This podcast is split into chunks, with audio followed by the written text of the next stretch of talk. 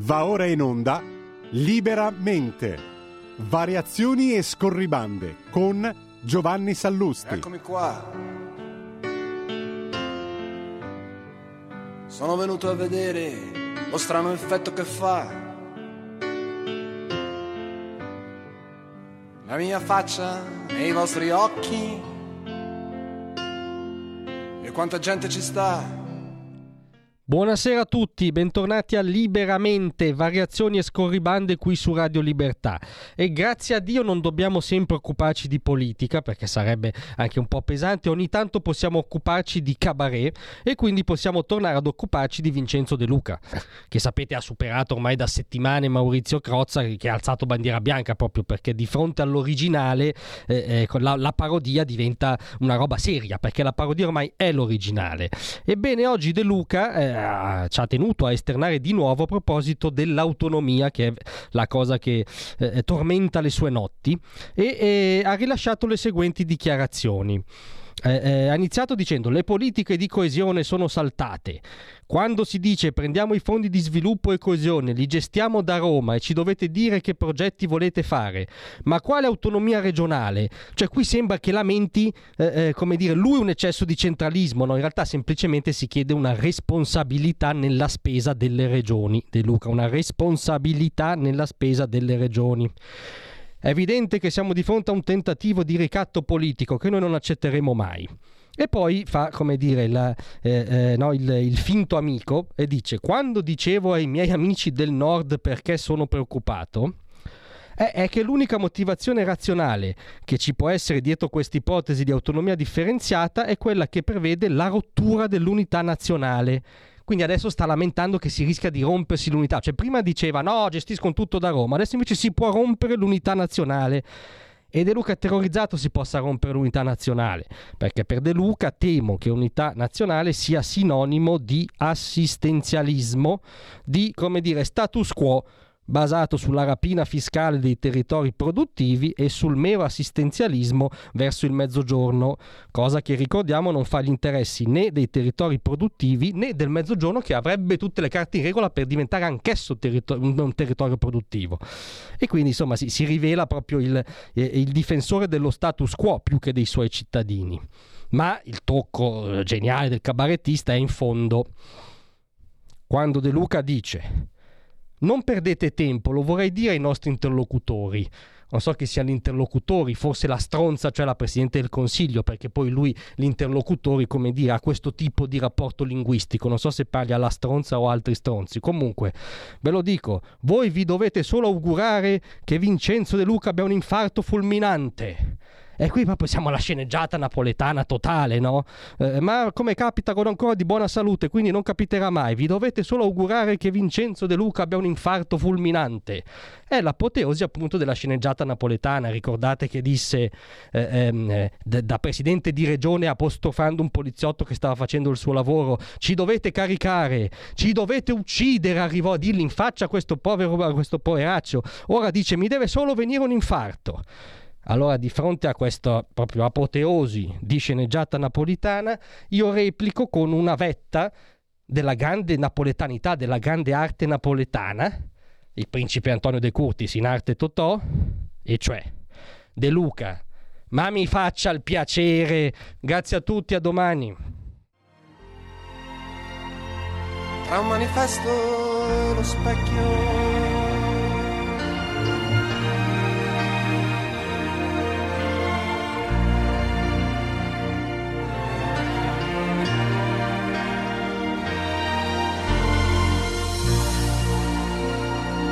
Avete ascoltato Liberamente.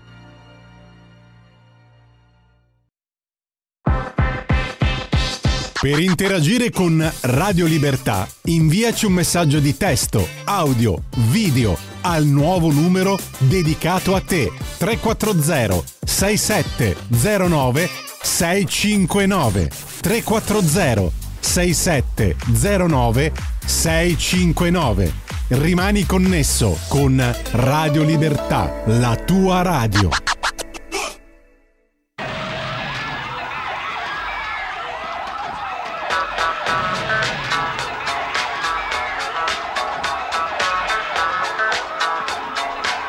Get roll with the fever on the dance floor.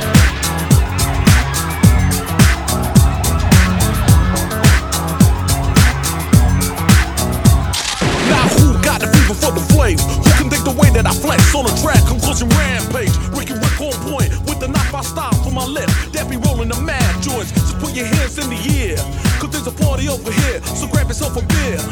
And we can get our fever on. I'm with it. So let me put my big brown beaver on. I'm coming with the disco. I can flip so. I'ma drop a solo tip. Something for the honeys in the crowd. Let me your ear so I can turn the party out till tomorrow afternoon. Cause when I grips my stills, no one leaves the room. So tell me, can you feel the mask skills coming with the fever, fever, fever?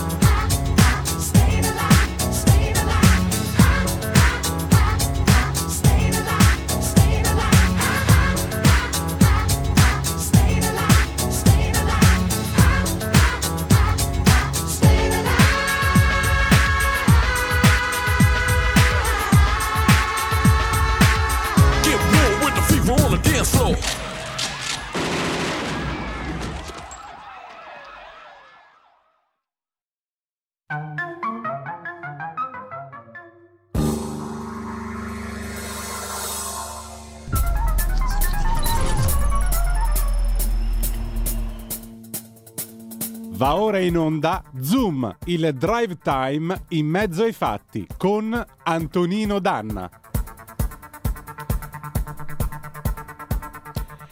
Amiche e amici miei, ma non dall'avventura, buonasera. Siete sulle magiche, magiche, magiche onde di Radio Libertà. Questo è Zoom, il drive time in mezzo ai fatti. Io sono Antonino Danna e questa è la puntata di oggi, giovedì 29 di febbraio 2024, anno del Signore 2024. Cominciamo subito la nostra trasmissione, vi ricordo date il sangue, in ospedale serve sempre, salverete vite umane, chi salva una vita umana salva il mondo intero, secondo appello andate su radiolibertà.net, cliccate su Sostienici e poi abbonati, troverete tutte le modalità per sentire questa radio un po' più vostra, dai semplici 8 euro mensili della Hall of Fame fino ai 40 euro mensili a livello creator che vi permetteranno di essere coautori e co-conduttori di almeno una puntata del vostro show preferito con il vostro conduttore preferito. Banda alle ciance, vi ricordo altresì, è vero che sulla nostra pagina Facebook trovate tutte le modalità per assistere i nostri amici e fratelli del Nagorno-Karabakh o Artsakh che dir vogliasi, la cui terra è stata usurpata dagli Azeri. E allora mh, ringrazio in plancia comando il nostro Giulio Cesare Carnelli, il condottiero, nostro condottiero, lo saluto. Tra l'altro apprezzo molto questa inquadratura, così potete ammirare meglio questa mia cravatta di oggi. Vorrei ringraziare la signora Zappa che me l'ha mandata sotto Natale e questa è una delle cravatte che sono arrivate con quei due famosi pacchi. Avevamo fatto l'unboxing, ti ricordi Giulio Cesare? in diretta 340 670 9659 se avete voglia di dire la vostra attraverso la zappa o whatsapp che dir vogliasi oppure 029294 7222 se volete intervenire attraverso il telefono. Abbiamo qualche minuto prima di addentrarci nella puntata odierna. Avete ascoltato il disco start di stasera, sono gli Ian Trance con il remix di Stayin' Alive, noto successo dei Bee Gees, eh, datato 1977, questo invece è del 1995. Stasera niente, mi è venuta un po' di nostalgia della mia adolescenza perché quando mio padre tornava dal lavoro si usciva in macchina, si faceva un giro per Vibo Valencia e c'era questa radio sul 93.9 del signor Ferrise, Dog Dance Production, che voglio salutare. Eh, e lui aveva questa, tra- questa radio che praticamente era un mangianastri collegato al trasmettitore con questa cassetta infinita. Quindi quando io sentivo che finiva Dolcissimo amore di Irene Grandi, sapevo che subito dopo partiva questo pezzo che avete sentito prima dell'inizio di Zoom. E quindi niente, stasera avevo voglia di farmi questo giro nei miei 16 anni. Perdonate, ho portato anche voi, anche perché andava tutto, considerati i tempi che viviamo, andava tutto strabene, non bene. Tu che facevi nel 1996, Giulio Cesare? 96 e era ancora tempo di discoteca perché poi invece le ho un po' abbandonate. Ah, questo, questo Cucador de Muchachas, vedete che roba? Eh, vabbè, roba di altri tempi. Bene, allora cominciamo la trasmissione. Andiamo in Europa, mm, o meglio, dall'Europa andiamo in America, perché oggi ho parlato con Annalisa Tardino, voi la conoscete tutti, un'eurodeputata della Lega, e lei è stata in America a una convention dei repubblicani. Sentite un po' come sono andate le cose e che cosa mi ha raccontato. Vai pure Giulio Cesare. E allora, questa sera qui a Zoom eh, torna una gradita ospite, eurodeputata per la Lega, in quel di Bruxelles, e eh, diciamo così le chiediamo di fare da inviata speciale per la nostra radio. È eh, l'onorevole Annalisa Tardino, che saluto e ringrazio per la sua cortesia e disponibilità. Grazie a voi per l'invito, è sempre un piacere esserci. Grazie, onorevole. Senta, lei è stata in America ed è andata, se non sbaglio, a seguire la corsa alla Casa Bianca, diciamo dall'ottica dei repubblicani, dalla parte dei repubblicani. Com'è andata? Beh, sì, sì, sono stata diciamo, il, um, in rappresentanza del, della Lega Salvini Premier al SIPAC, la convention dei repubblicani, e lo eravamo stati già due anni fa. Quest'anno grande entusiasmo e molto più entusiasmo di prima perché ehm, la corsa del, del, presidente Trump sembra muoversi in, in ottime acque e c'era, come le dicevo, molto entusiasmo e mh, stati, è stata anche una sessione eh, molto interessante perché sono affrontati anche temi importanti, per esempio sulla medicina, anche sulle fake news e poi l'intervento del Presidente eh, schietto come sempre eh, è stato molto coinvolgente. Eh, ha ribadito e peraltro lo ritengo in questo momento di fondamentale importanza come durante il suo mandato sia stato l'unico Presidente ehm, dell'America eh, che non ha mandato il proprio, il proprio Stato in guerra e quindi ehm, tra tanti che, eh, che urlano la pace c'è qualcuno che effettivamente la pace l'ha fatta ehm, ha ribadito insomma, quello che è il suo programma, il controllo delle frontiere, eh, le riforme alla giustizia, eh, la lotta contro le fake news, quindi tematiche che anche oltreoceano sembrano veramente vicinissime a noi, a dimostrazione insomma, che la politica internazionale e la politica nazionale devono andare eh, a stretto braccio. Tematiche che peraltro sono comuni in fondo anche al partito della Lega, visto che non quest'anno, ma l'anno scorso, l'anno prima, nel 2022 a Pontida, proprio Matteo Salvini ha detto noi in America ci riconosciamo nei repubblicani e ci riteniamo amici loro. Ecco, eh, che attese ci sono per quanto riguarda anche la politica estera da parte del popolo repubblicano? Ma allora, ehm, come le dicevo, li vedo molto entusiasti e le attese sono diciamo, positive. Eh, peraltro, ehm, proprio lo stesso giorno nel- diciamo, il presidente Trump eh, ha vinto diciamo, nel South Carolina, eh, quindi le attese sono molto alte. Ehm, noi ci auguriamo chiaramente insomma, di essere dalla parte, siamo dalla parte dei repubblicani e ci auguriamo anche perché diciamo, la, eh, il- diciamo, l'amministrazione di, di Biden ha dimostrato di non cogliere nessuno degli obiettivi che ehm, eh, propagandavano eh, e ci aspettiamo insomma, che questo sia l'anno, l'anno giusto, Eh, mh, lo sarà per le nostre competizioni elettorali, quelle europee eh, e, e- e poi diciamo, anche per, per quelle americane. Eh, speriamo di essere in linea ecco, insomma, in Europa e in America. Sicuramente. Ecco, ma mh, l'idea dice c'è un'eurodeputata italiana che arriva da un partito conservatore affine al nostro. Eh, che scambi di vedute ci sono stati, se ci sono stati con i vari iscritti, ma anche con chi fa parte del partito, chi fa politica politicata all'interno dei repubblicani lì oltreoceano?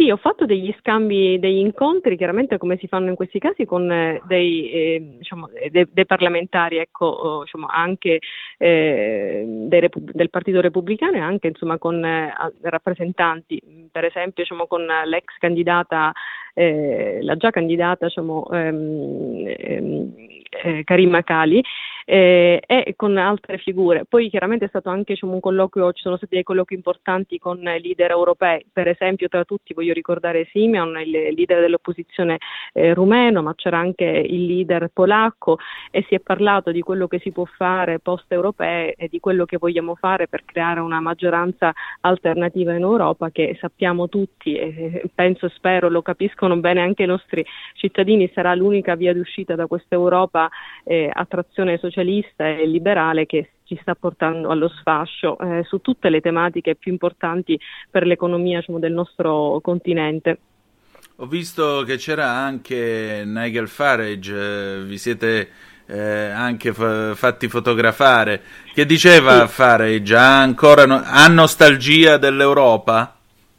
Ma assolutamente no, Farage è sempre più convinto che la scelta che ha fatto fare diciamo, in Gran Bretagna sia eh, la migliore, ehm, probabilmente solo un po' di nostalgia dei- degli amici. Noi sedevamo nei banchi in, in Europarlamento vicini e quindi insomma, abbiamo un po' ricordato eh, quei momenti. So che insomma, con la delegazione della Lega, eh, anche precedente chiaramente al mio di mandato, che è stato quello insomma, in cui poi Farage e diciamo, le- gli europarlamentari britannici hanno abbandonato, ma con i miei colleghi, come per esempio con il capo delegazione e gli altri già presenti nello scorso mandato, eh, Farage aveva un ottimo rapporto anche personale, quindi abbiamo anche un po' parlato di quello. Chiaramente Farage eh, sostiene insomma, eh, e che poi è eh, un dato di fatto che il disastro che si aspettava per, eh, per la Brexit di fatto non c'è stato e quindi ehm, eh, rivendica ecco, l'azione che ha fatto, la rivendica e ne è orgoglioso.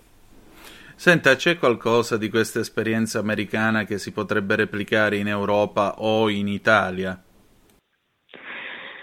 Ma guardi, allora io penso che in Italia soprattutto eh, si possa diciamo, replicare l'appartenenza e l'orgoglio. Credo che in, questi, mh, in, in questo anno di governo eh, abbiamo eh, tenuto barra dritta, ma potremmo anche farlo di più su tematiche fondamentali, come per esempio quello dei controlli eh, dei confini che eh, Trump rivendica, insomma, che noi dovremmo, eh, ritengo in maniera molto onesta, eh, intensificare, ecco, riportarlo un po' a come è stato fatto durante il, durante il periodo in cui il ministro Salvini era ministro dell'interno. Quindi forse diciamo, ecco, un po' di più di spirito di appartenenza a quelle che sono le tematiche a cui i nostri mh, elettori eh, spingono e per le quali poi ci hanno sostenuto. Ecco, in tutto questo l'Europarlamento, anzi l'Unione Europea, dà il via alla legge natura, alla legge per lasciare liberi gli argini dei fiumi e nel frattempo il Veneto ci dimostra invece che i fiumi vanno governati, vanno fatte le vasche di laminazione e così almeno la gente non muore affogata a Vicenza. Allora a maggior ragione le chiedo quando è che la finiamo con queste eurofollie? Eh, speriamo il 10 di giugno, guardi, diciamo il tempo, anzi magari qualche dieci giorni dopo il tempo di ricomporre la nuova maggioranza. Eh, la legge che ha- è stata approvata peraltro con uno scarsissimo margine eh, proprio eh, in questa sessione plenaria dimostra l'ipocrisia dell'Europa. Da un canto la von der Leyen e chi ehm, rappresenta le istituzioni europee al momento dichiarano che sono dalla parte degli agricoltori, dei pescatori, dalla parte diciamo, del mondo economico eh, che ha retto l'economia dell'Europa, d'altro canto però ancora si continua ad approvare una normativa come quella del ripristino sulla natura che abbiamo approvato appunto in questi hanno approvato eh, in questa sessione plenaria che è tutto l'opposto di quello che ehm, proclamano. Quindi un ulteriore eh, sgarbo e un'ulteriore diciamo, mazzata ai nostri agricoltori e anche ai nostri pescatori. Eh, il Veneto eh, chiaramente dimostra diciamo, che il buon governo eh, da qualche parte esiste e non a caso esiste tra i governatori della Lega. E allora avremo modo di ritrovarci e di parlare ancora di buon governo. Grazie onorevole. Grazie a lei, alla prossima, buona giornata. Fra l'altro ti volevo dire, la vita non è male, per quanto stare Ehi gringo, entra nel saloon tutte le domeniche a partire dalle 22. Country and Folk Club. La tua radio.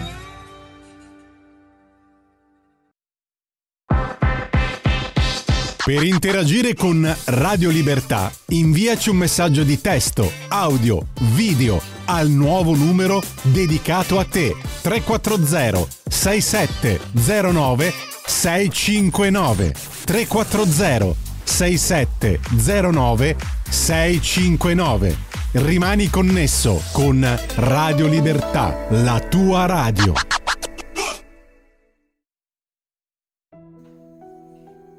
Intende oggi per sacrificio? Quando parliamo di sacrificio parliamo generalmente di una rinuncia oggigiorno. Ho fatto tanti sacrifici o mi sono sacrificato per quell'obiettivo. Si rinuncia a qualcosa come al tempo libero o a una comodità oppure si parla di una rinuncia economica in generale. Naturalmente per le popolazioni antiche il sacrificio non era questo, era un vero e proprio atto rituale per propiziarsi una divinità. Si sottraeva alla terra qualcosa, un oggetto, un animale o addirittura una persona e la si rendeva al sacro. Così si rinsaldava il legame con quella specifica divinità. Era un atto anche simbolico, tutto appartiene alla divinità, simboleggio quel tutto con la cosa a me più cara o più bella, ma era anche un dono da cui si voleva e si cercava di ricevere qualcosa. Oggi potremmo dire che i concetti forse un pochino più moderni di voto o fioretto sono eredità di quel concetto primitivo di sacrificio. Uno dei sacrifici più celebri della nostra storia mitologica occidentale è sicuramente quello di Ifigenia, figlia di Agamennone, re e eroe che combatterà nella guerra di Troia. Al fine di far salpare le navi della flotta achea proprio verso Troia, l'indovino calcante non ha dubbi. Agamennone deve sacrificare alla dea Artemide, irata per un precedente episodio, la più bella delle creature nate in quello stesso anno o, secondo altre versioni, la più bella delle sue figlie. Una volta compreso il reale motivo per cui era stata chiamata Ifigenia, andò incontro alla morte con grandissimo coraggio. Voleva fare il bene della sua patria e naturalmente il bene di suo padre. In questo senso, Ifigenia forse è una delle prime figure della nostra storia letteraria e mitologica che compie un sacrificio secondo un'accezione moderna, cioè compie il sacrificio di rinunciare volontariamente in un certo senso, almeno da un certo punto in poi del mito, alla sua stessa vita. Se chi le era attorno stava compiendo un sacrificio rituale, Ifigenia compie un sacrificio interiore. Per questo è inevitabilmente moderna. Secondo una versione meno cruenta del mito, Artemide stessa si impietosì per la giovane, ne apprezzò il coraggio e la salvò. Secondo questa versione, allora la divinità apprezza il sacrificio interiore più di quello rituale in sé. Il suo potere su tutto non è più inteso materialmente, non è più potere sugli oggetti, ma spiritualmente, potere sull'interiorità delle sue creature. Il vero mondo che deve essere reso alla divinità è quello interiore. Quello materiale è già tutto suo. Grazie per avermi ascoltata fino a qui. Ci vediamo nel prossimo video. Ciao! Amici, vi I film sono sogni che non dimenticherai mai. Che genere di film faremo? Movie Time, la magia del cinema. Ogni sabato, dalle ore 16. Qual è stata la tua parte preferita? Radio Libertà, la tua radio. È impossibile. Solo se pensi che lo sia. Non è meraviglioso?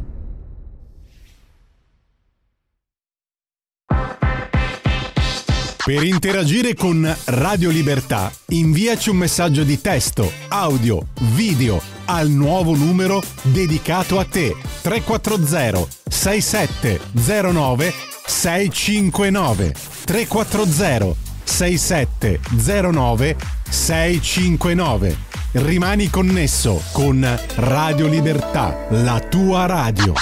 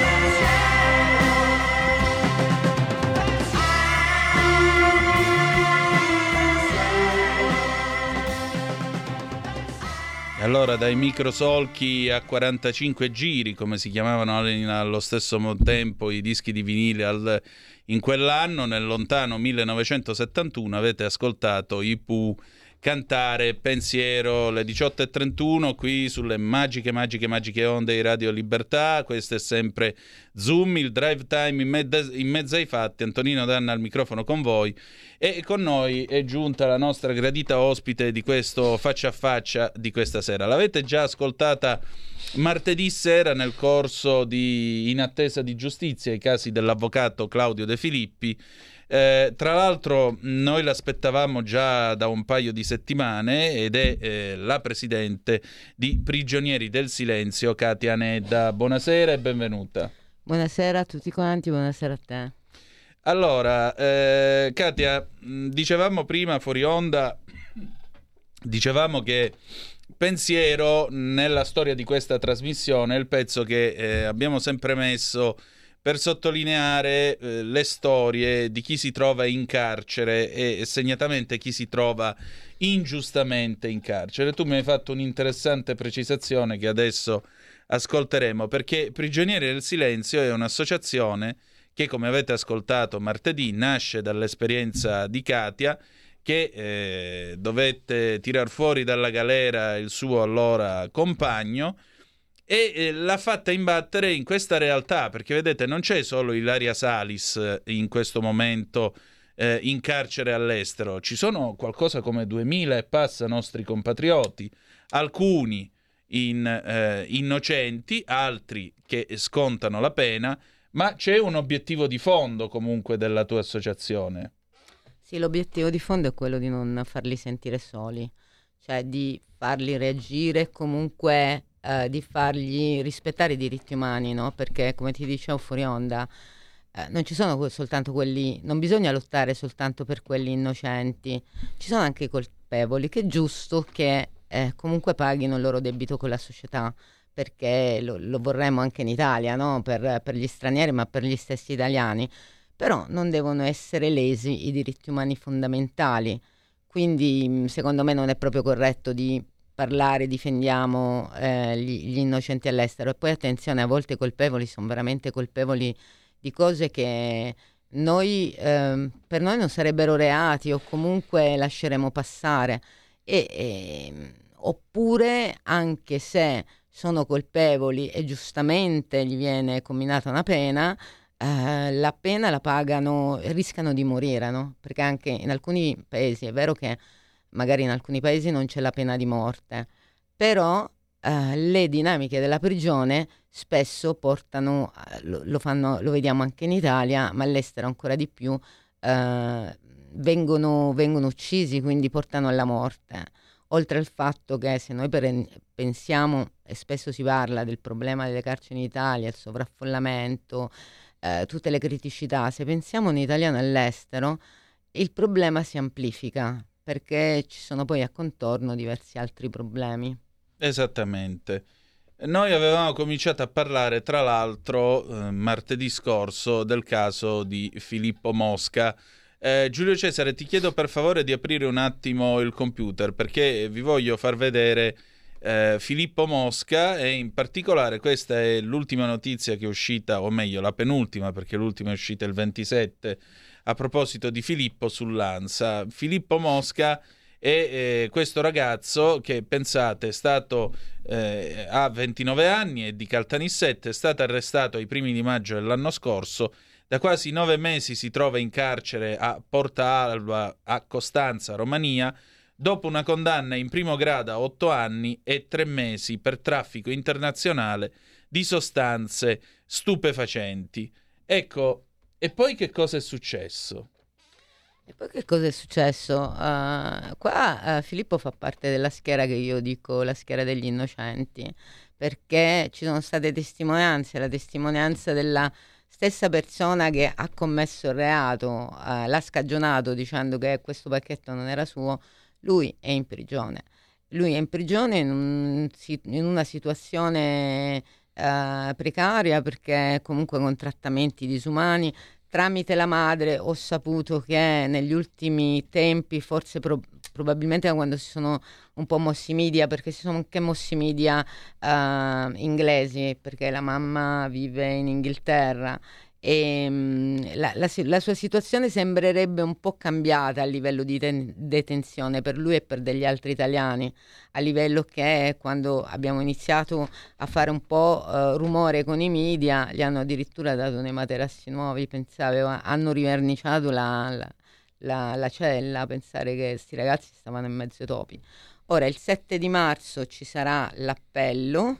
Mhm. eh, in cui noi speriamo veramente di riportarcelo a casa. È già successo queste- questa bella esperienza, io l'ho avuta proprio un anno fa con un altro connazionale che l'ho visto libera- mh, liberarsi proprio durante il processo dove il giudice poi ha stabilito che sarebbe stato libero.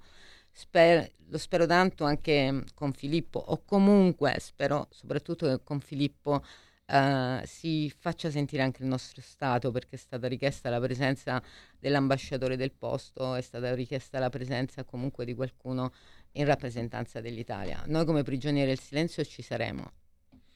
Ecco, eh, il problema è che eh, giusto ieri, appunto, eh, c'è stato un intervento da parte del ministro degli esteri ungherese mh, per quanto riguarda il caso di Ilaria Salis, il quale ha dichiarato questa cosa. Sono scioccato dalle reazioni italiane, scrive Lanza.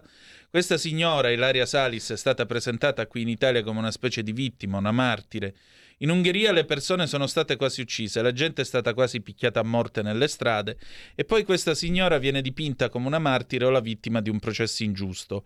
Nessuno, nessun gruppo di estrema sinistra dovrebbe vedere l'Ungheria come una sorta di ring di box dove venire a pianificare di picchiare qualcuno a morte. Così il ministro degli esteri ungherese, Peter Siarto, attacca su Facebook sul caso dell'insegnante italiana detenuta a Budapest, postando un video. Ora, mh, dopo una reazione del genere da parte dell'Ungheria, ora senza entrare nella vicenda Salis, senza andare a Grazie. discutere di dinamiche o non è questo il punto. Il punto è eh, fino a che punto, mi scuso per la ripetizione, lo Stato italiano può muoversi per un italiano che si trova in carcere, perché c'è anche chi risponde così e dice sostanzialmente fatevi i fatti vostri, non trasformate gli italiani che vanno a finire in galera all'estero in martiri.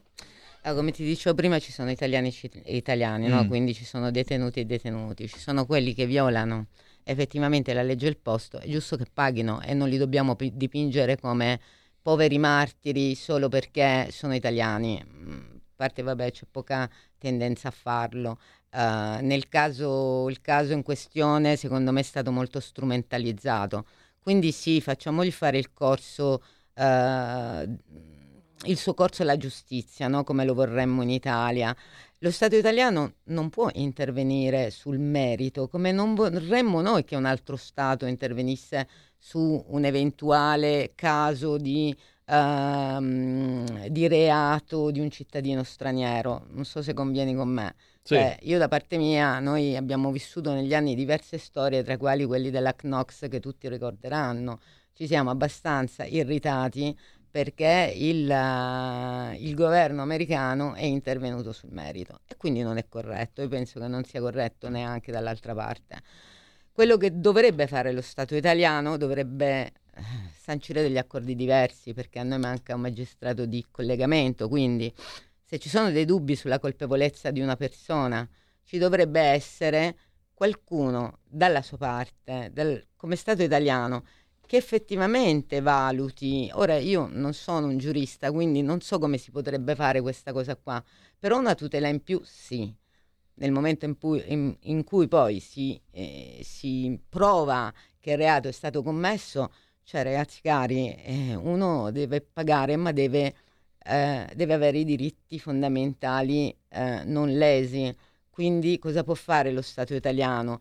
Può eh, vegliare sul fatto che non gli vengano lesi i diritti fondamentali, che se ehm, sarà condannata definitivamente sia in una situazione adeguata e che vengano soprattutto poi eh, rispettati gli accordi eh, gli accordi tra stati come la Convenzione di Strasburgo che, eh, che, come avevo già detto eh, dovrebbe essere riscritta perché fa acqua da tutte le parti, però eh, quello che fa lo Stato in questo momento eh, per, per quanto riguarda il merito sicuramente il merito nel caso, il merito giuridico sicuramente niente.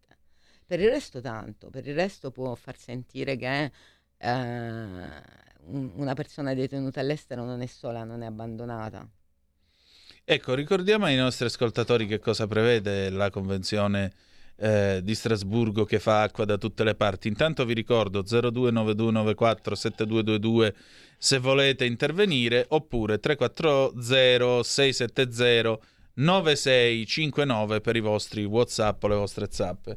Cioè, insomma, sono dei livelli minimi standard per quanto riguarda la detenzione, se non sbaglio, no? Allora, la ehm, Convenzione di Strasburgo eh, prevede che eh, a sentenza definitiva un italiano, un italiano, uno straniero può, ritor- può richiedere di scontare la propria pena in patria, quindi un italiano può richiedere di scontare, di finire di scontare la sua pena in Italia. Purtroppo la burocrazia è lunga, purtroppo è anche a, gius- a giudizio insindacabile del paese di condanna. Quindi se io vengo arrestata, prendo il caso degli Stati Uniti che sono veramente più duri su questa situazione qua, ma ci sono anche delle ragioni un po' storiche dietro.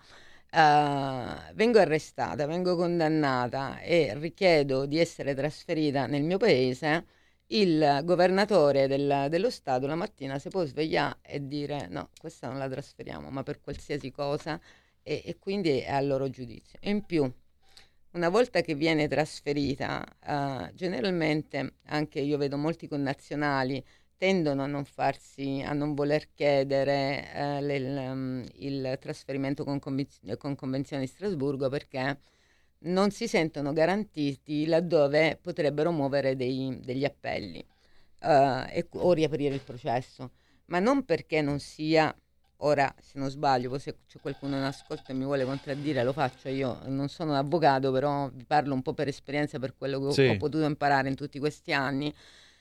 Da quello che io so, non, non è che non può riaprire un processo se eh, torna al suo paese, ma è davvero difficile perché bisognerebbe stare sul posto. E poi mancano anche tante informazioni da parte, da parte del nostro governo su queste situazioni, anche sui detenuti stesso. Spesso magari li vanno a trovare, però tante cose o parlano con due protocolli di comunicazione diversi oppure tante cose le omettono. Quindi la Convenzione di Strasburgo dovrebbe essere fatta in un altro modo e soprattutto dovrebbe, eh, si dovrebbe fare in modo di snellire la, la burocrazia, ma sia da una parte che dall'altra, eh, perché mm, non è vero che è sempre soltanto quella italiana, a volte ci troviamo in situazioni in cui noi sollecitiamo il Ministero di Giustizia, il Ministero di Giustizia dice ma il Ministero dall'altra parte non ci ha ancora detto niente. Come si può intervenire? Mm, non lo so, con dei illeciti da una parte e dall'altra. Io, chi ha il torto e chi ha la ragione dei due, dei due governi, non lo so, sta di fatto che a volte non si comunica mm, in modo veloce. E eh, abbiamo riscontrato casi di persone che avrebbero scontato tutta la pena nel posto, avevano già fatto magari richiesta di trasferimento, rientrano in Italia e si ritrovano che devono scontare ancora, cioè non, non sono stati trasferite, non sono state trasferite tutte le informazioni in Italia, quindi tornano con, con un- con il trasferimento e non come liberi. Quindi si fanno magari peri- altri anni, mesi o anni di prigione in Italia. Insomma, eh, per tirare un po' le somme, se vi arrestano all'estero arrangiatevi perché non, non c'è praticamente nulla salvo il vostro, il vostro intervento. No, no, se vi arrestano all'estero, cercate di informarvi prima di andare all'estero, soprattutto. Ecco. E cercate di informarvi su cosa bisogna dire, perché ce ne sono tanti casi, a volte sento casi di persone che sono state fermate per una sciocchezza, che specialmente nei paesi, paesi poveri, paesi del Sud America, che gli vengono fatte firmare delle, eh, de- del- delle autoaccuse eh, dicendogli vabbè ferma questa poi te ne vai. Invece magari si stanno, stanno, stanno firmando la loro permanenza alla prigione. Così come ci sono persone che eh, magari gli si dice guarda dammi 25 mila dollari ti lascio andare. Lo fanno senza richiedere eh, il supporto del consolato, senza richiedere eh, un traduttore, perché abbiamo comunque diritto in tutti i paesi civili di avere un interprete e di aver presente il consolato. Molti non richiedono la presenza del consolato anche perché pensano che eh, facendo intervenire il consolato in Italia si viene a sapere che sono in prigione. Non è sempre così, esiste, esiste la privacy. Per questo io anche l'altra volta contraddivo il fatto che non è vero che in realtà, in questo momento almeno, il consolato non può sapere di tutti gli italiani che sono in prigione se non sono gli italiani a richiedere il supporto del Certo. consolato. Bisogna anche lì magari accordarsi in un modo diverso. Sicuramente. Come passa le sue giornate, Filippo, in carcere? Com'è la vita in un carcere della Romania? Eh, peggio di quella italiana, immagino. Io Filippo non riesco a sentirlo, è di solito in contatto con la mamma quando, quando riesce, perché poi non sempre naturalmente si può chiamare cose di questo genere. Capisco. Ma eh, più in generale, dov'è che le condizioni di detenzione si fanno più dure? Allora, ci sono carceri e carceri e poi ci sono tanti fattori che incidono, eh, perché io ho, saputo di carceri in Germania che sembrano degli hotel, altri carceri sempre in Germania che sembrano carceri del, eh, del, mm, africani o eh, dove, dove non vengono riconosciuti veramente, dove non viene riconosciuto nessun tipo di diritto. Quindi dipende molto dai carceri, dipende anche dai paesi e le altre condizioni anche dalla vicinanza della famiglia. Perché se noi pensiamo a un eh, detenuto, per dirti un italiano detenuto in Germania piuttosto che in Francia, la famiglia gli può stare anche per una questione proprio economica, gli può stare anche vicina se pensiamo un detenuto che sta in Africa piuttosto che nell'America Latina, chiaramente abbandonato a se stesso. Se poi non c'è neanche la forza del consolato, eh, non ci sono visite adeguate, ancora di più. Poi ci sono alcuni paesi, soprattutto nel, nel Sud America, dove soprattutto per gli italiani eh, gli italiani diventano dei bancomat, quindi vengono ricattati, eh, gli vengono estorti dei soldi, alcuni finiscono per eh, spacciare droga in prigione, per procurarsi Ah. d- i- il denaro, finiscono per eh, cadere nel tunnel della droga proprio per far muovere queste dinamiche strane, no? Ho bisogno di droga, quindi io la spaccio per avere i soldi per pagarla. Niente meno. Ma diciamoci una cosa, l'italiano che finisce in bocca alla giustizia all'estero, Mm. ovviamente non parliamo di chi ci finisce colpevolmente perché va lì a fare traffici apposta, diciamo l'italiano che ci cade suo malgrado, Mm. ma in fondo è perché noi siamo il paese più libero del mondo? No, no, ci sono anche lì ci sono persone e persone, no? Mm. E ci sono anche lì diverse dinamiche. Allora c'è quello che è il ragazzino a volte è stupido e ce ne sono stati tanti che magari viene detto da, da qualcuno anche in Italia stesso, magari in giri neanche molto belli. eh, guarda, portami sto pacchetto, non lo so, prendimi sto pacchetto dalla- dal Brasile, eh, che io ti pago il viaggio, ti pago tutto, e ragazzino ci, ci casca perché non ha informazione.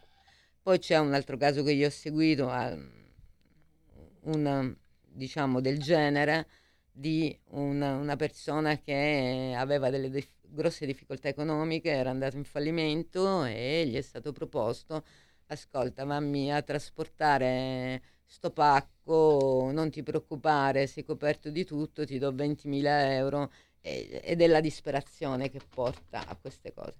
Poi ci sono quelli che vengono incastrati, Ah. che magari non sono attenti, c'è la persona che gli dice mi porti questa cosa dall'altra parte, oppure in alcuni paesi che io abbia sentito addirittura nei bagagli hanno imboscato magari della, della droga e, e finiscono così. Eh, Poi vabbè, non ci sono soltanto le questioni di droga, noi abbiamo avuto anche casi di eh, accuse di omicidio che poi sono stati riconosciuti innocenti.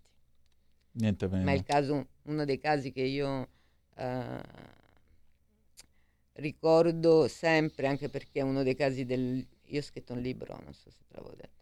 No, questo no. Ecco. E io ho scritto un libro su 12 storie di italiani detenuti all'estero. Era stato pubblicato da Istorica nel 2015.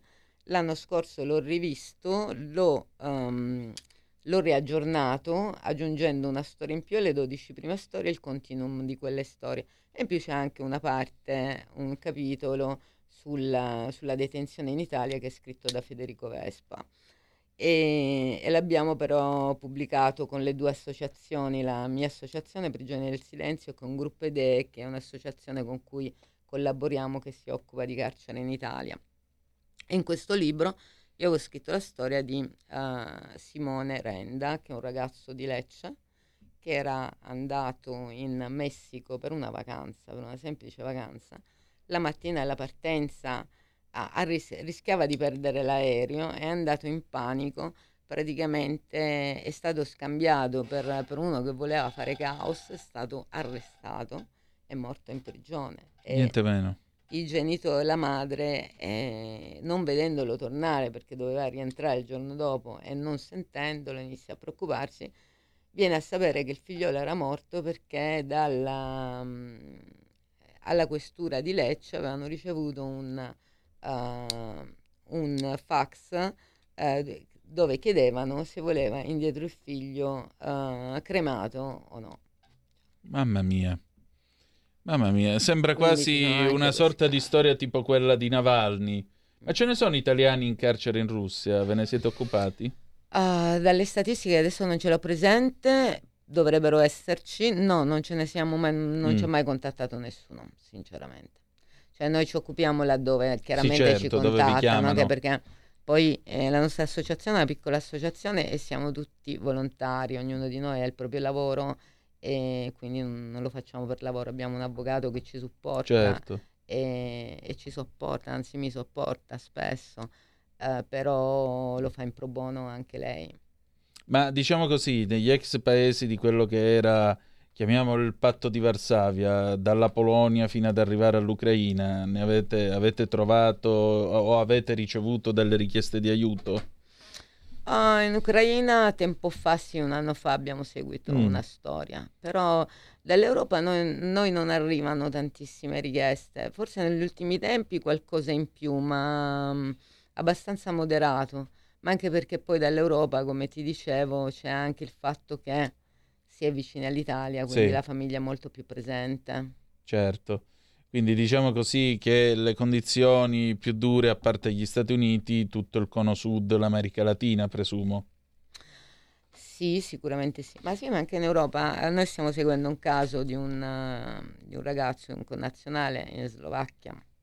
E anche lui eh, mi diceva la famiglia, eh, perché ci si era lamentati sul fatto che viene, era stata portata la Salis in prigione legata a mani e piedi, anche in Slovacchia è così.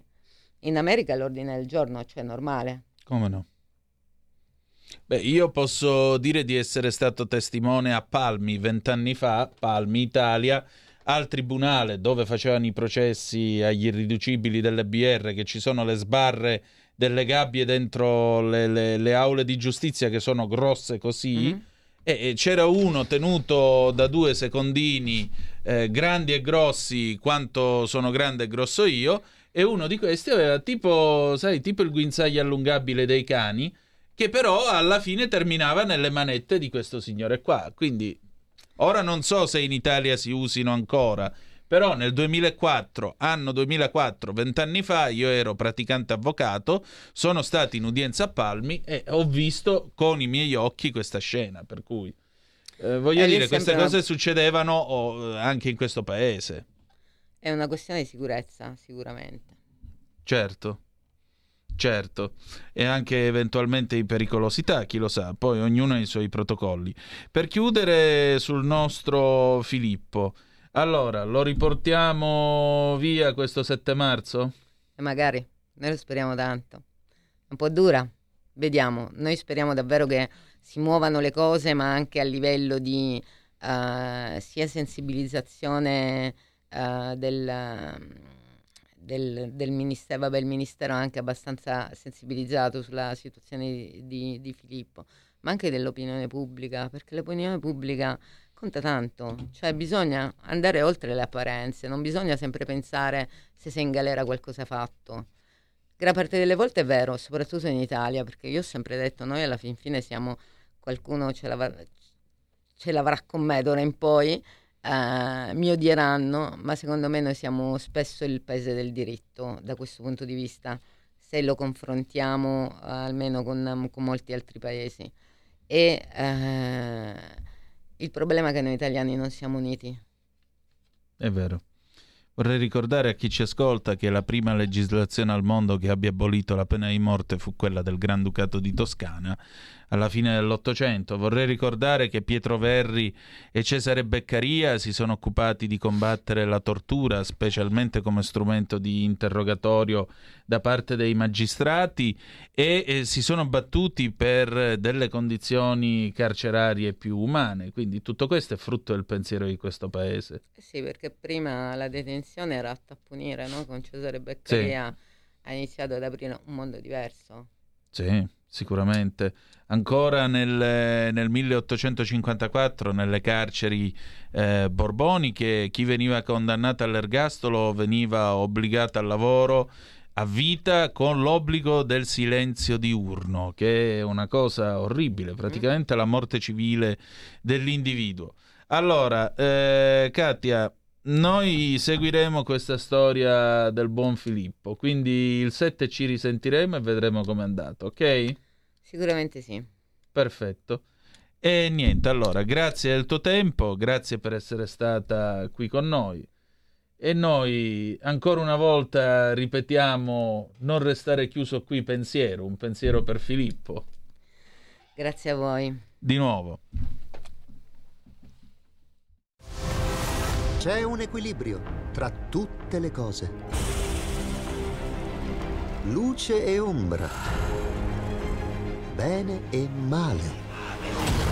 Non ci saranno più regole. Il popolo si sta sollevando. Se quell'equilibrio viene turbato, l'universo lo corregge. Ogni sabato, ore 16. Ogni domenica, ore 14. Il grande cinema. Movie Time. Con Vincent. Il mondo ha di nuovo bisogno di te, della tua magia. L'intrattenimento, l'azione, l'avventura. Movie Time, la magia del cinema. Dentro l'ignoto. Quella è la destinazione. Radio Libertà, vi aspettiamo. Direi che siamo alla resa dei conti.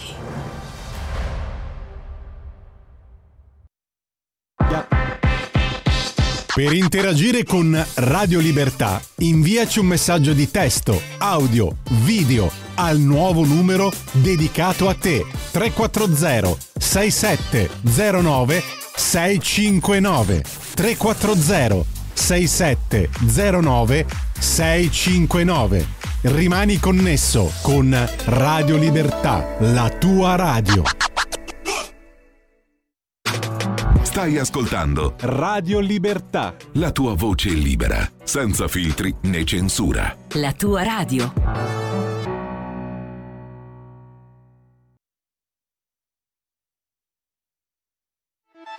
Stai ascoltando Radio Libertà, la tua voce libera, senza filtri né censure, la tua radio.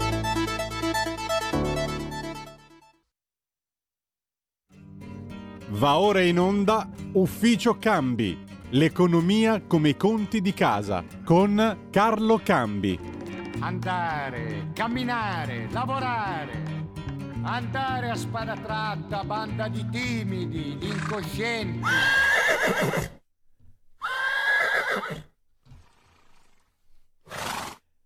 E rieccoci le 19 in punto sulle magiche, magiche, magiche onde di Radio Libertà. Apre i suoi battenti l'ufficio cambi stasera. Ciao Carlo, bentornato. Ciao bello, eh, scus- ci- vediamo a intermittenza ultimamente, ma scusatemi, cercheremo con la primavera di riavere una programmazione più, come dire, più omogenea. Non ti preoccupare. Eh, che- come stai intanto, Antonì? Ma io, insomma, non mi lamento, devo dire la verità, poi tutta questa pioggia ha ripulito l'aria, quindi quando si respira meglio mi sento meglio. Meno male. Eh, cade la pioggia, ma che fa? Cade Eh, il fa- il mondo intorno a me. Questa sì. è una bella canzone di Gianni Morandi, ve la ricordate? Vabbè. Eh sì, Allora, da dove vogliamo partire? Partiamo da Ursula? Partiamo da Ursula, certo, partiamo da Ursula che si è messa pure l'elmetto in testa. Eh certo.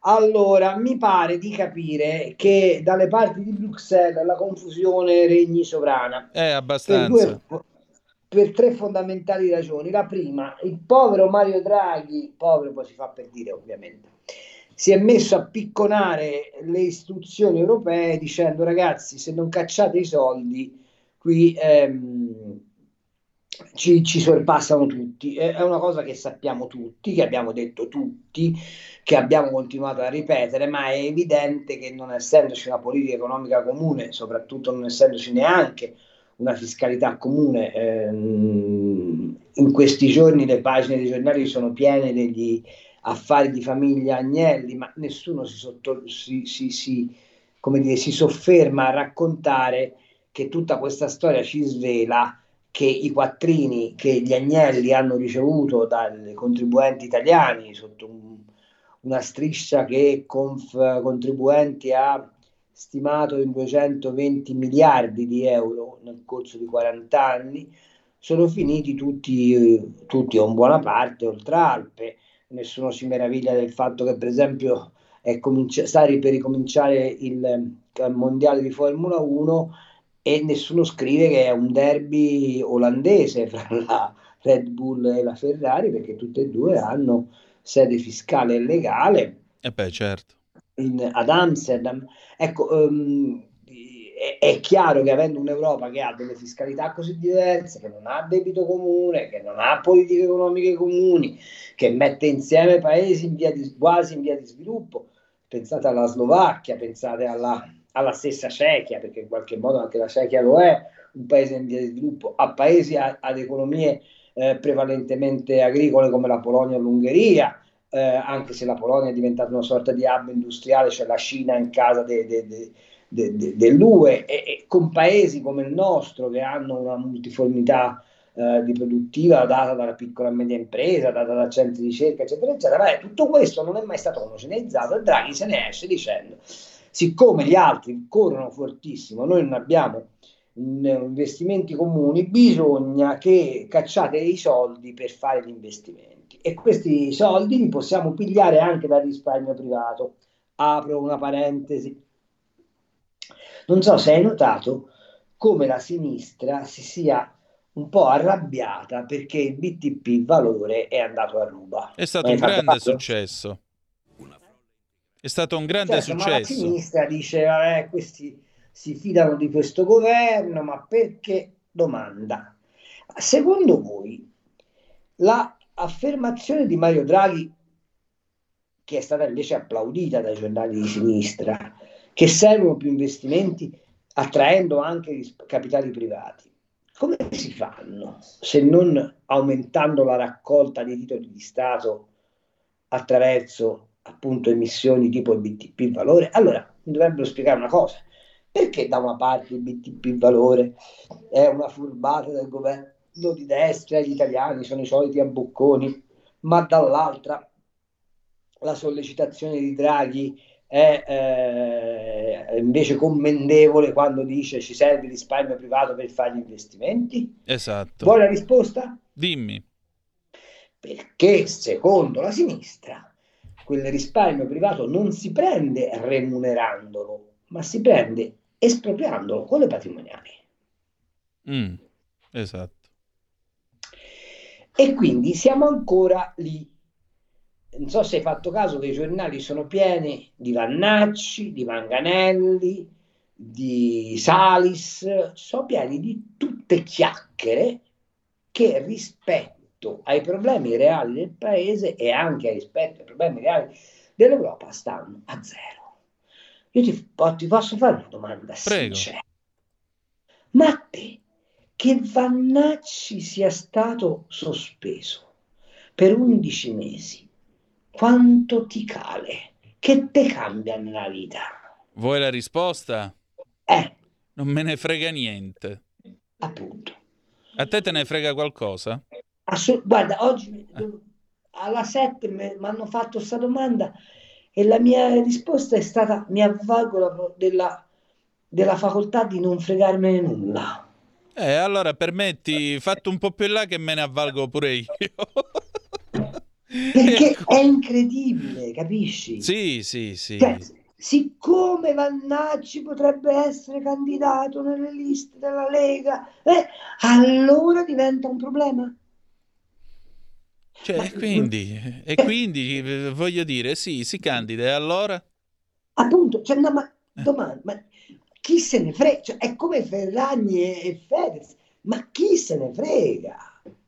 Cioè, quando domani, domani, il Tribunale di Milano emetterà una sentenza da cui si evince che la signora Ferragni ha truffato, ce ne prenderemo atto e, e- e diremo c'è stata una platea di beoti che sono andati dietro a una nuova Vanna Marchi. Esatto. Basta, Esattamente. basta. Esattamente. Cioè, abbiamo un problema enorme che si chiama Ilva. Esatto. Ilva sta, ha portato i libri in tribunale e mi sono divertito un sacco a leggere un pezzo sul Corriere in cui la cosa più clamorosa, secondo loro, sapete qual è? Qual è? È che l'amministratore delegato di ArcelorMittal Italia sarà incriminata, potrebbe essere incriminata per bancarotta. Niente meno. Ok, va, va bene, può darsi, facciano un'inchiesta, va bene, ma il tema non è quello.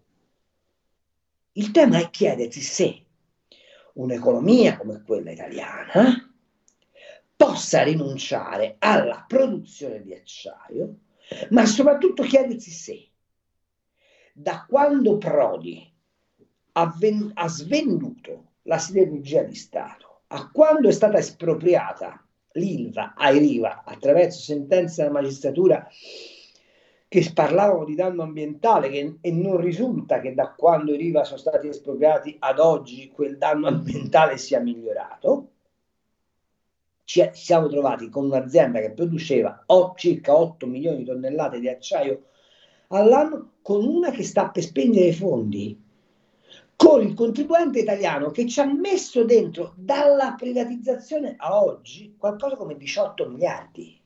E anche qui uno si chiede che privatizzazione è se il contribuente deve metterci i soldi. Aspetta, e l'epilogo di tutto questo è che o la salva lo Stato o la perdiamo del tutto.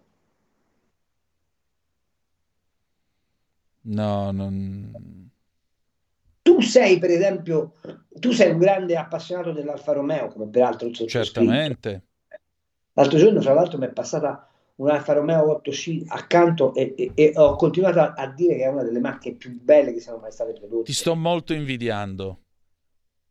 No, non è che l'ho guidata io, eh, cioè mi è passata accanto. Eh, eh, senti, comunque settimana prossima i miei 6C entrano in officina per quella cosa là che tu sai. Non diciamo Esatto. nulla per ora. Ma è uguale. Esatto. Cioè, noi abbiamo venduto l'Alfa Romeo Sì. agli Agnelli per evitare che la Ford entrasse sul mercato italiano e mo ci ritroviamo a stendere la mano ai cinesi per vedere se niente niente non ci fanno chiudere Mirafiori. Eh. Dopo aver dato 220 miliardi in 40 anni all'agglomerato Fiat, Agnelli e compagnia cantante. Ecco, mi domando, a petto, sarò io che sono fissato di economia, ma a petto di queste cose, a petto di queste cose, che senso ha occuparsi di Vannacci? Nessuno. Nessuno. Come non ce l'ha occuparsi di Vannacci mentre viene varata una legge eh, che dice che dobbiamo lasciare i fiumi liberi di scorrazzare come cavolo gli pare, e nel giorno in cui questa legge europea inutile e senza senso viene approvata, Vicenza si salva dall'andare sott'acqua e dal contare le bare dei morti, perché? Perché Zaia, grazie a Dio, ha fatto costruire le vasche di laminazione. e, che, e perché grazie ai contadini che hanno fatto allagare parte dei loro campi Esatto. Per evitare che l'esondazione del fiume fosse disastrosa. Esatto. Guarda caso l'Europa non vuole né le vasche di laminazione o di espansione, chiamale come ti pare, in più non riconosce al contadino il ruolo di custode della natura, ma anzi dice l'attività antropica sul territorio disturba gli ecosistemi. Perfetto, allora scusami Carlo, se è così, visto che dobbiamo lasciare i fiumi e il mare libero, io proporrei di abbattere tutte le dighe e i polder che ci sono in Olanda e affogare 30 milioni di olandesi. Sì, ma infatti, no, ma, Eh, Perché ma- se ma uno ragiona oltre. in questa maniera così idiota, poi dice: Ma allora scusa, Timmermans, visto che tu sei olandese e visto Eh. che dobbiamo ridare alla natura quello che gli olandesi hanno tolto, a sto punto evacuiamo 30 milioni di olandesi e poi facciamo un bel lago. Lo chiamiamo Lago di Parigi. Golfo Esatto. di Parigi lo chiameremo. Come lo chiamiamo? Sì, eh, guarda, il Golfo di Parigi è bello però. Eh, a sto punto. Ti faccio un altro esempio. Che idiozia. Il porto di Rotterdam cosa facciamo? Lo distruggiamo perché Beh, mi le pare chimiche che ovvio. ci stanno sul Danubio che servono a, a- far sì che quello sia un porto importante perché le merci via, via fiume, via fiume, è un fiumone, Eh eh, arrivano nel cuore del continente. Che facciamo? Lo, lo- chiudiamo tutto, buttiamo via tutto. Ho- L'ho scritto oggi sulla verità, non so se ci hai dato un'occhiata. sì. Ah, beh, ah, c'ha ragione da questo punto di vista Lollo Brisa, io non sono mai tenero con lui, però stavolta ha detto una cosa saggia, ha detto ma a me pare di parlare con quelli di Bruxelles che stanno su un altro pianeta, Sì, cioè non comprendere, non compre- lo se- questo vale anche per i verdi italiani, per- diciamo la verità, ma non comprende che noi abbiamo l'Appennino che dista in alcuni, qua- quando va bene o 100 km, quando va male 10 km dal mare. E che quindi tutti i nostri fiumi, siccome l'Italia è caratterizzata da dei valli a pettine che corrono perpendicolari all'Appennino, sono dei torrenti. E che se tu questi torrenti non li tieni regimati, eh, non è che ottieni eh, dei vantaggi, ottieni quello che è successo in Romagna, che è successo in- in- nelle Marche, che succede regolarmente in Liguria, che è successo a Sarno, che succede nella tua Calabria, perché se tu questi fiumi non li curi, non li sorvegli, non ci fai i salti eh, per far, to- per far mh, disperdere l'energia del- del- del- del- del- della corrente, non ci fai l'idroelettrico sopra, non, non li controlli, ma lasci di pista la natura, tu sancisci che boh, metà dell'Italia deve andare sott'acqua. Beh, certo. Ecco, la va bene gente così? deve morire. Specie Eh sì, quelli vicini alle principio è- fiumare, perché Perché il principio è che siccome l'uomo con la sua attività disturba l'ecosistema, eh, se si leva di torno è meglio. Eh beh, Però certo. nella stessa legge che io mi sono letto e che fra l'altro introduce anche il, il- il reato di ecocidio, punito fino a 10 anni di reclusione, cioè non è uno scherzo, eh. Cioè della serie che se tu per caso eh, sei un imprenditore, ti si rompe un tubo e sversi, non va fatto, eh, è un crimine, siamo sicuramente siamo d'accordo, ma insomma, est anche modus rebus. Puoi essere accusato di, di- di un reato che prevede come pena edittale 10 anni di galera, che non sono proprio uno scherzo. no. Ecco. Detto questo, perché poi è probabile che se, uno- se ti beccano per ecocidio, i 10 anni di galera te li fai tutti. Se sei uno che ha stuprato qualcuna, ma a seconda della provenienza, può essere pure che ti, che ti liberano, insomma, perché Sì, va sì, sì, un po' sì. Lasciamo perdere, non voglio fare polemiche di questa natura. Ma questa legge è meravigliosa, perché mentre dice che i contadini devono rispettare il paesaggio, contemporaneamente dice che gli impianti eolici e fotovoltaici fatti sui terreni agricoli vanno benissimo perché vanno in direzione della transizione ecologica. Ah, L'ho letta bene e dicono che, distu- che i contadini devono tener conto del paesaggio. Ora, ora, nel 2000, quindi 24 anni fa, sotto l'egida dell'ONU e dell'Europa, a Firenze fu firmata la Convenzione internazionale del paesaggio. E sai cosa c'è scritto nella, nell'incipit, anzi nel- nel- nella rubrica della legge, no? quella parte che condensa il perché hai fatto una legge? Sai cosa c'è scritto? Che c'è scritto? C'è la definizione di paesaggio. E sai cosa dice? Cosa dice? Paesaggio, quella porzione di territorio che viene percepita di valore e si determina dall'azione dell'uomo sulla natura. Quindi l'uomo può intervenire sulla natura. No, l'uomo è il creatore del paesaggio. Ma siccome a Bruxelles la natura che concepiscono è quella della landa sconfinata della steppa russa, o se preferisci delle fu pianure eh, del Renano-Vestfalia, eh, non gli viene in mente che paesaggio in Italia significa interazione tra città e selvatico, tra campagna e urbanità, tra monumento e, eh, e- e- e- e- e attività umane. Non gli viene in mente che il paesaggio in Italia è descritto da quell'affresco straordinario. Vi invito, se avete tempo, ad andarlo a vedere, perché in restauro avete la straordinaria occasione di poterlo osservare ad altezza d'occhio, no? quindi non dal basso, ma proprio a, a Palazzo Pubblico a Siena, che è l'allegoria del buono e buon del governo. cattivo, go- l'allegoria del buono del buon governo e gli effetti del buon governo e l'allegoria del cattivo e degli effetti del cattivo governo di Ambrogio Lorenzetti, eh, pittura del- di metà del Trecento. Se l'andate a vedere, vi rendete conto che l'allegoria del buon governo è costituita dal fatto che esiste la città che si apre al contado e il contado che dialoga con la città. Ecco, questo concetto al legislatore europeo è del tutto sconosciuto, ma è ovvio che sia così.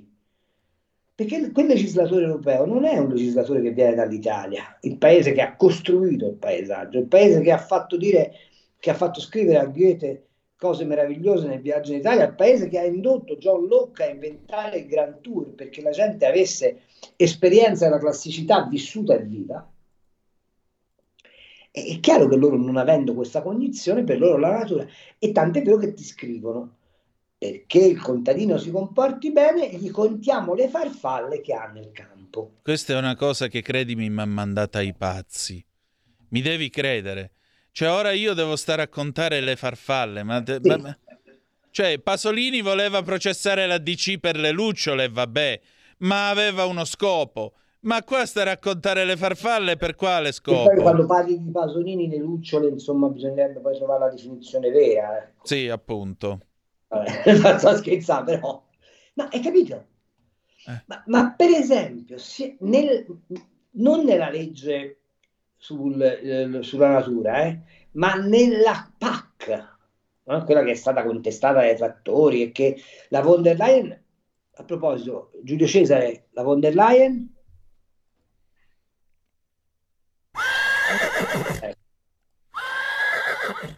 che la von der Leyen ha promesso che andava rivista e c'è poi Wojciechowski, il eh, commissario, dice sì, avete ragione, eh, no, cambiare.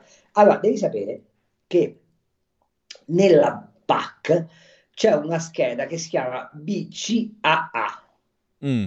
mm? che vuol dire buona pratica culturale agricola, e fra le tante condizionalità che vengono poste all'agricoltore per poter accedere ai contributi della PAC, apro parentesi, i contributi della PAC sono soldi sottratti ai contribuenti europei con i quali si finanziano i vari fondi, fra le varie condizionalità c'è questa. Non potare, le- ecco, bravo Giulio Cesare, hai trovato l'allegoria del buon, del buon governo, vedete la città e accanto, vedete, quella è E c'è la gente che sta sarchiando. Eccola con la qua. gente che sta cercando, ma c'è una, una cosa che è, che è famosissima. Vedete la- il maialino di Cinta Senese, no? Quel maialino bianco e nero, Sì. col porcaro che si avvia verso la città. Quello è l'indice della tolleranza della città, perché in antico si riteneva che i pastori di maiali portassero delle malattie e quindi gli era interdetto l'ingresso in città. E invece il buon governo è quello che dice la città è talmente forte e l'armonia dello sviluppo è talmente importante per i destini di tutti che il porcaro deve poter entrare in città per portare la sua merce. Certo. Eh? Allora, de- dentro questa BCAA, eh, questa scheda, le- Mhm. che è una delle condizionalità eh, cogenti, per cui se tu non ti attieni a quello non puoi avere contributi, sai una delle cose che, c- che c'è scritto qual è? Cosa c'è scritto? Non potare le siepi nel momento del transito degli uccelli o della cova degli uccelli. Per cui poniamo, Mm. tu hai una siepe di alloro Sì. ad accrescimento rapidissimo, come sapete tutti l'alloro. Sì. Mm? È un attimo. E mettiamo questa siepe d'alloro, in questa siepe d'alloro ti faccia ombra sull'orto, che come sa chiunque coltivi ha bisogno di sole per Certo. reggere. Bene, se per caso, se per caso, la siepe d'alloro ti si è troppo cresciuta e ti fa ombra all'orto, ma siamo nel periodo delle eh, nidificazioni, tu la puoi tagliare. Perché se la tagli e arriva all'ufficio, eh, arrivano i carabinieri forestali per esempio, ti fanno il verbale che hai tagliato la siepe e tu ti scordi i contributi agricoli. Fatti amare Europa, un'altra delle simpatiche iniziative con cui l'Europa mostra di essere Ma qualcosa per i cittadini. dica un'altra che è ancora più carina. Dine un'altra che così proprio il gusto ci guadagna, Carlo. Allora, poniamo, tu sei il tuo bravo, sei il tuo bravo coltivatore Sì, e hai deciso che siccome le pere non si vendono, tagli i peri e nel, nell'ettaro di terra dove c'avevi i peri ci metti il grano, sì. ok? Perché te va direttamente c'è il grano. Eh. Apro pare- poi, poi parliamo un attimo del grano. Se lo fai, ti scordi i contributi, perché tu non sei libero di coltivare secondo come ti tira, Ah, ma devi coltivare rispettando le regole di minore impatto sul naturale. Secondo loro, i peri hanno una capacità di riciclo della CO2 superiore al grano, per cui tu devi mantenere i peri anche se ci rimetti, ma non puoi piantare il grano. Ma in tutta questa faccenda qua, tu lo sai che nella PAC gli olivete, le olivete non erano ritenute coltivazioni arboree ah e no. quindi venivano escluse, diciamo così, dal quoziente di assorbimento della CO2. Quindi scusami, quelle che io tagliavo prima con la sega e poi con le cesoie ad aria compressa non sono piante, cosa sono? No, secondo loro non, so- no, non- cioè, non esistono. Quindi quello che Perché mi cadeva in testa o che bruciavamo nel barbecue non era legno. No, no, aspetta. L'ulivo No, non è di fa- legno. a, parte, a parte- Ah. a parte che se fai il barbecue sei multato perché emetti CO2. ok? Eh, ma erano gli anni 90, quindi si Eh, attaccano. vabbè, oggi non lo potresti fare. Perché tra le, fra le leggi della BCE, BCA, scusami, c'è anche il divieto di bruciare le stoppie. Cioè, te poti la vigna, no? Eh, E quando poti la vigna, di stecchi ne fai tanti. certo, dopodiché gli fai la fascia tagliafuoco di due metri e dai fuoco alle stoppie. e dai fuoco alla, alla steppia. Eh. Ma per esempio nel foggiano, come si fa normalmente, Sì. da tempo in memoria, si fa il grano arso, cioè una volta che hai trebbiato, incendi il campo, ma per un motivo semplice, che incendiando quelle stoppie tu ridai mm, sostanza fertilizzante naturale al campo. Non puoi fare. Ma nella prima stesura della PAC gli olivi non venivano contemplati perché la, la percentuale maggiore di assorbimento del- del- della CO2 viene assegnata al prato pascolo. Dice, ma perché? E te lo spiego perché. Mamma mia. Perché in Olanda c'hanno solo pascoli, perché la Germania c'ha solo pascoli, perché la Polonia c'ha solo Pascoli, perché l'Ungheria c'ha solo Pascoli e ovviamente se tu dai un grosso premio a quei pascoli, poi ti mancano i soldi per premiare le produzioni mediterranee. E allora cosa fai? Levi l'olivi e dici l'olivo non è un albero. Arrivederci, grazie. Tanto poi l'olio arriva dalla Tunisia perché hai fatto l'accordo senza dazio, stai preciso, no? Eh, che problema c'è? E lo stesso vale per il grano, perché se tu poi il grano non lo fai, che ti frega? Arriva Putin che te ne vende quanto ne vuoi, anche perché tu non hai sanzionato grano di Putin, perché se no i paesi poveri, poveracci, aumentavano troppo i prezzi e allora... Sì, è vero, paesi poveri aumentavano, però al contadino foggiano che fa il grano duro, questo scherzo della guerra d'Ucraina con l'arrivo del grano eh, russo, sai quanto gli è costato? Quanto? 190 euro a tonnellata. Evviva. Evviva. Cioè oggi un cerealicoltore italiano spunta 37 euro al quintale, ok? Sì. Un campo di grano fa più o meno 30 quintali di grano duro, il che vuol dire che il ricavo lordo da quel campo di, da ogni ettaro di grano è più o meno 1100-1150 euro. Il costo di coltivazione è 1400 euro. Non ho parole. Però tu la pasta la paghi 4 euro al chilo. Beh, certo, mi pare giusto. Meglio mangiare i grilli a sto punto. Ma dove però Ursula von der Leyen ha detto che non possiamo non far arrivare il grano dall'Ucraina, che poi in realtà è il grano, il grano russo, perché abbiamo un dovere di solidarietà. E contemporaneamente gli approvano la legge natura che gli dice ai contadini smettete di coltivare perché siete nemici dell'ambiente. Questo è il quadro. Incredibile. Senti, Carlo, siamo in chiusura. E di Draghi che cosa mi dici? Di Draghi ti dico una cosa, che secondo me lui continua a picconare avendo eh, nella testa due, due obiettivi. O di, di fregare la von der Leyen eh, al photo finish, perché la von der Leyen, come sai, si è ricandidata, insomma, ha avuto il placet del PPE, che però il PPE sta lavorando a una maggioranza in Europa che è diversa da quella che, che, diciamo la maggioranza Ursula, quella con i, socia- con i socialisti che ha retto finora l'Europa, oppure, cosa che credo più probabile e, e che per noi non sarebbe neanche malissimo, mira al posto di Charles Michel, cioè a, a prendere la presidenza del Consiglio europeo, che come sapete non è la Commissione europea, cioè l'esecutivo votato dal Parlamento europeo che fa i regolamenti, bla bla bla, ma è il coordinamento tra gli Stati membri, cioè è un super presidente del Consiglio che consulta tutti i presidenti del Consiglio dei 27 e che insieme al Parlamento europeo e alla Commissione europea poi determina i regolamenti europei. La posizione del Presidente del Consiglio europeo è superio- superiore, anzi preferibile a quella della Commissione europea, perché mentre la Commissione europea ha degli obblighi, delle incombenze, come dire, attive di governo, il Consiglio europeo ha soltanto delle incombenze di indirizzo politico, ma siccome fa la sintesi di tutti gli indirizzi politici che arrivano da tutti i paesi, sostanzialmente Charles Michel, lui, un- lui non è particolarmente acuto No. come personaggio, ma chi ha, chi ha quel ruolo è di fatto il vero padrone della politica europea. E secondo me, per uno che cercava di andare al Quirinale e l'hanno fregato al photo finish, quella è l'unica poltrona effettivamente eh, appetibile.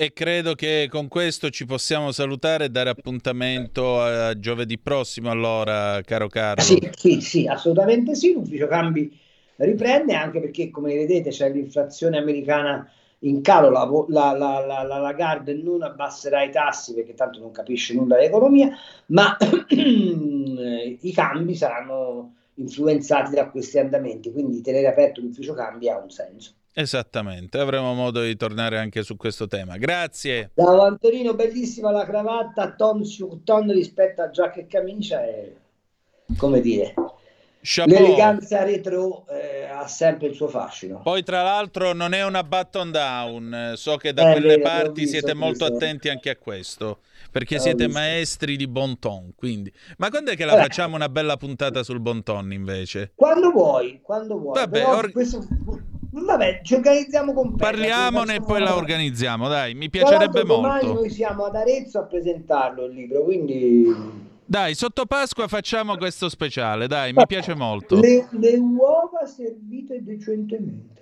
Oh, e io mi netterò la bocca così, con il... Con il Ti svelo un segreto, lo svelo a tutti i nostri, dalle nostre ascoltatrici, i nostri ascoltatori, poi chiudiamo.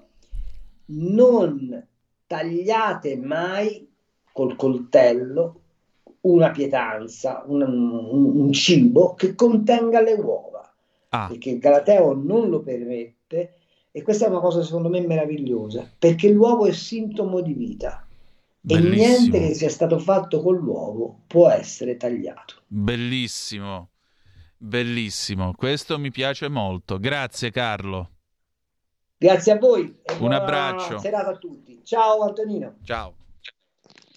Avete ascoltato Ufficio Cambi.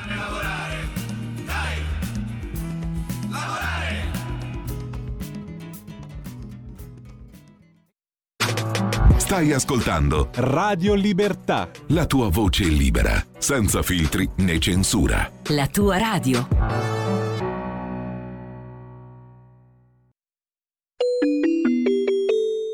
Qui Parlamento.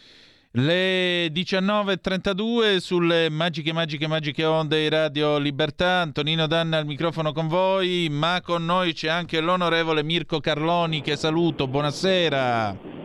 Buonasera, buonasera a tutti. Ben trovato onorevole. Allora, abbiamo appena finito di parlare di agricoltura, ma torniamo a parlarne con lei. Di che cosa si è trattato quest'oggi?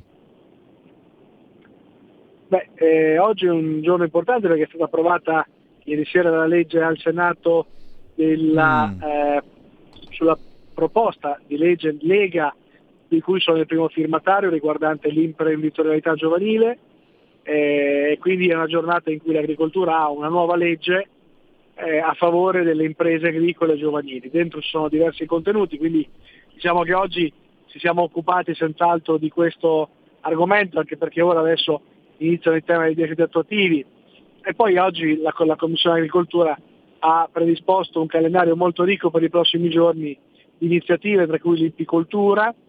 Abbiamo eh, chiuso setti- questa settimana che è la legge sul florovivaismo, che è una legge molto attesa da tempo come delega al governo, e insomma in cantiere tante cose. Molto bene, molto bene. Ecco, la cosa più importante per quanto riguarda i giovani agricoltori, qual è? Riguarda, riguardo questa legge c'è un fondo che il, che il eh, Ministero dell'Economia ha messo a disposizione per creare un fondo di investimenti e credo che questo sia significativo perché con i giusti, con i giusti intermediari finanziari può diventare una leva importante.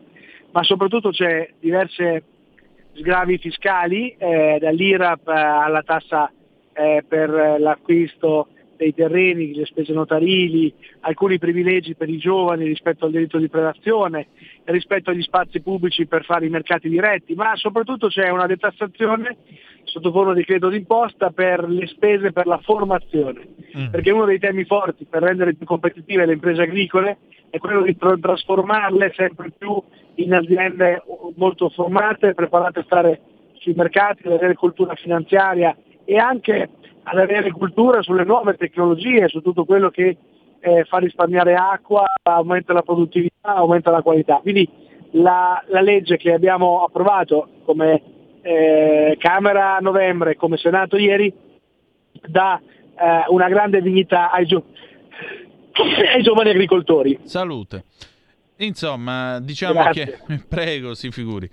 Diciamo che questo è importante. Ecco, una cosa che io vorrei sottolineare è questa. Mm, mi pare di capire che ci sia in ogni caso alla base di queste decisioni l'idea eh, più che positiva del, del ruolo del, del contadino in quanto custode anche del terreno, anche per garantire una certa sicurezza per quanto riguarda il rischio idrogeologico. Ecco, alla cura delle norme che voi varate in Italia si contrappone una legge assurda come questa sulla natura che dovrebbe invece far lasciare incolti i terreni, dovrebbe far lasciare liberi gli argini dei fiumi Ecco, ma perché noi dobbiamo trovarci invischiati da un lato a ragionare di cose serie con lei e dall'altro a considerare le idiozie che vengono partorite a Bruxelles?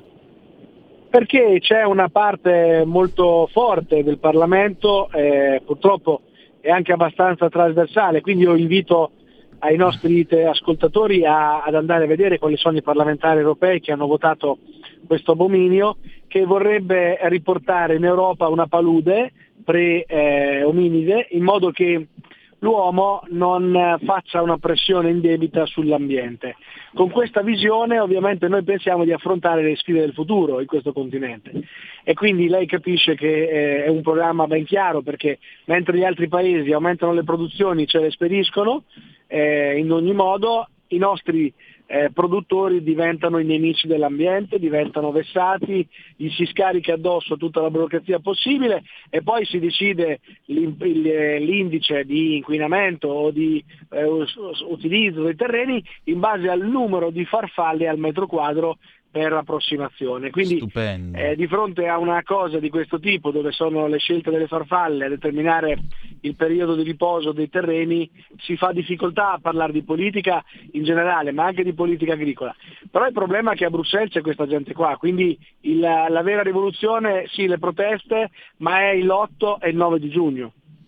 Certo, ma anche perché, vede, non si fa solo fatica a parlare di agricoltura quando si ragiona di farfalle al metro quadro, ma si fatica pure a restare seri.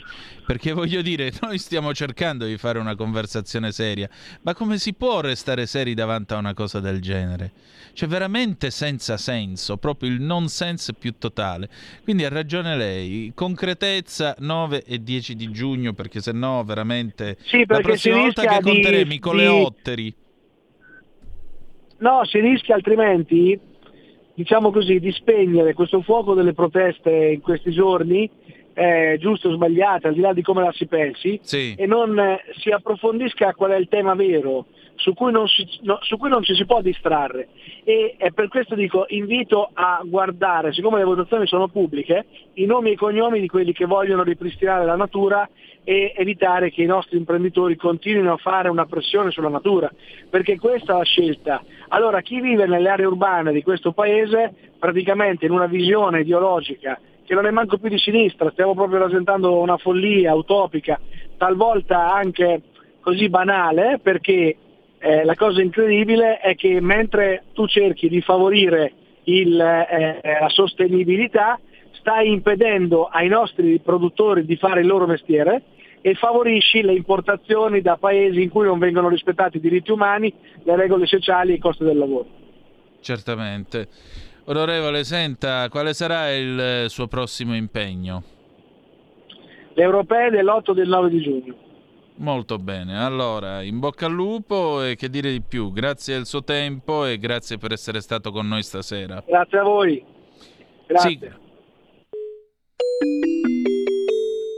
Qui Parlamento. Allora, bella gente, perché siete bella gente. Abbiamo finito per questa sera. Ci salutiamo con una bella canzone d'amore del 78. Amy Stewart, You Really Touched My Heart. Mi hai davvero toccato il cuore. Appuntamento domani alle 17.30 trattabili sulle magiche, magiche, magiche onde di Radio Libertà con Lorenzo Viviani per Chilometro Zoom. Domani, tra l'altro, questa radio seguirà attentamente l'udienza a proposito del riesame del caso Erba, quindi anche noi avremo un collegamento con eh, la collega Laura Marinaro alle 18.35, ma nell'arco della giornata, partendo dal mattino con Giulio Cainarca, vi racconteremo questa giornata, eh, direi campale per eh, chi da 17 anni si batte per vedere riconosciuta l'innocenza di Olindo e Rosa. Grazie per essere stati con noi e ricordate che malgrado tutto, the best is yet to come, il meglio deve ancora venire. Vi ha parlato Antonino Danna. Buonasera. Avete ascoltato Zoom, il drive time in mezzo ai fatti.